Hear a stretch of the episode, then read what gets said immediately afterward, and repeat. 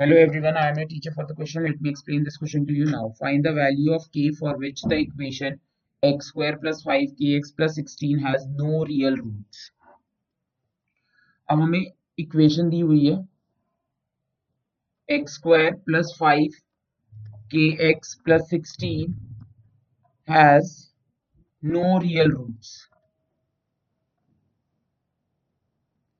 that means b square minus 4ac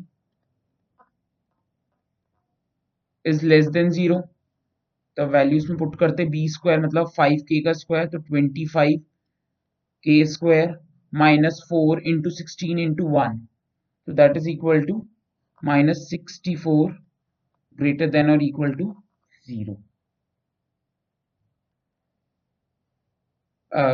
sorry less than और equal to zero तो 25 k square is less than 64 k square is less than 64 upon 25 और हमने इसका जब root निकाल लिया तो आगे हमारी वैल्यू एट अपॉन फाइव आएगी तो एक माइनस के लिए आएगी। माइनस वाला जब प्लस वाला बड़ा है की से तो माइनस वाला की से तो माइनस वाला छोटा होगा। तो minus eight by five less than k then eight by five therefore minus eight by five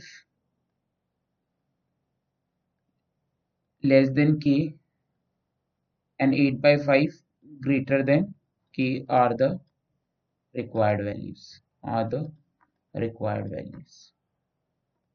Required values. That's it. I hope you understood the explanation. Thank you.